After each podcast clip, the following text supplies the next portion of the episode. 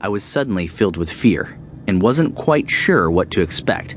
Part of me thought it was a dream, but I knew it really wasn't. At that point, I knew for sure I had been abducted by aliens. The alien stared at me for several moments, then I heard as if a drawer opened under the table I was fastened to. The alien pulled up what appeared to be a very large needle hooked up to a tube of some strange fluid. He put it straight into my arm, jabbing my vein. I felt my head get dizzy and my body get weak. The alien walked away. I fought to keep my eyes open, but it was impossible. Whatever the thing gave me was knocking me out. Within minutes, I was completely asleep.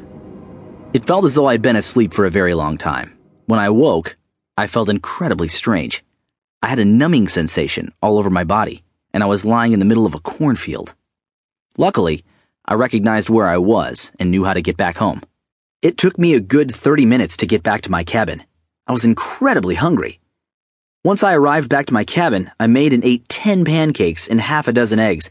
I'd never eaten so much in my life. I went into the bathroom to shower and clean up. I kept wondering if all of it had been real or not. Right before entering the shower, I looked into the mirror and noticed my eyes were incredibly dilated. As I was showering and cleaning myself, I noticed I had a strange lump on my back shoulder blade. It felt like a little computer chip had been placed under my skin. I also noticed needle marks in different areas of my body. I suddenly felt a strange pain and burning sensation in my head. I became incredibly dizzy and had to sit down on my bathtub floor. I just allowed the shower to engulf me, drench me, and clean me and hopefully wake me up out of whatever was going on inside my head. I tried to stand up, but couldn't. For several moments, all I could do was sit on the bathtub floor and feel the water coming down. I stared at the water going down the drain. Eventually, I regained my senses and was able to leave the shower. I checked my answering machine, and I had not been to work in five days.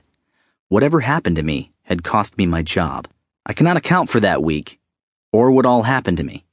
I dressed myself and went to where the abduction occurred. I stared at the trees and the ground where I sat.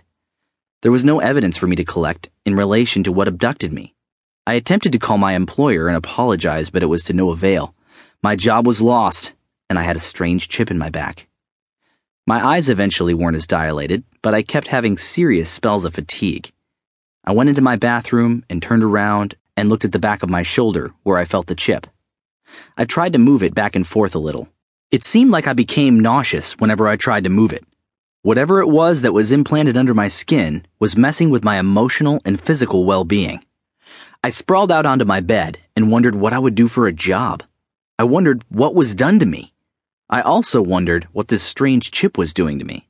It just didn't seem real. I had a fishing knife close to my bed and had decided that later I would attempt to get whatever it was under my skin out of me. At first, though, all I wanted to do was lie down and sleep again. My body felt so fatigued, regardless of how much sleep I had. All I felt like doing was sprawling out for a bit. I stared at my ceiling and questioned my sanity. The truth is, I knew what occurred was real because of the data I had mentally taken notes of. I had dilated eyes, lost time for an entire week, and now I have a strange chip in my body. I always made fun of alien stories, but this time, it unfortunately seems as though I am the story. I eventually left my bed and sat up in a small chair. I couldn't even sit upright. I knew I had to get whatever was in the back of my shoulder out of me. I got my fishing knife and went into the bathroom. I made a small quarter inch cut into my back shoulder where I felt the lump. I used a pair of tweezers and pulled it.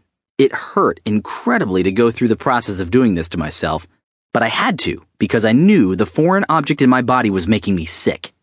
What I pulled out was a small square piece of metal, and just as I had imagined, it resembled a small chip, but it had a small thin wire to it. After I had it out, I laid it on my bathroom counter and stumbled back to my bed. I just wanted my pillow. I just wanted to sleep again. My shoulder bled, but I didn't even pay attention to it.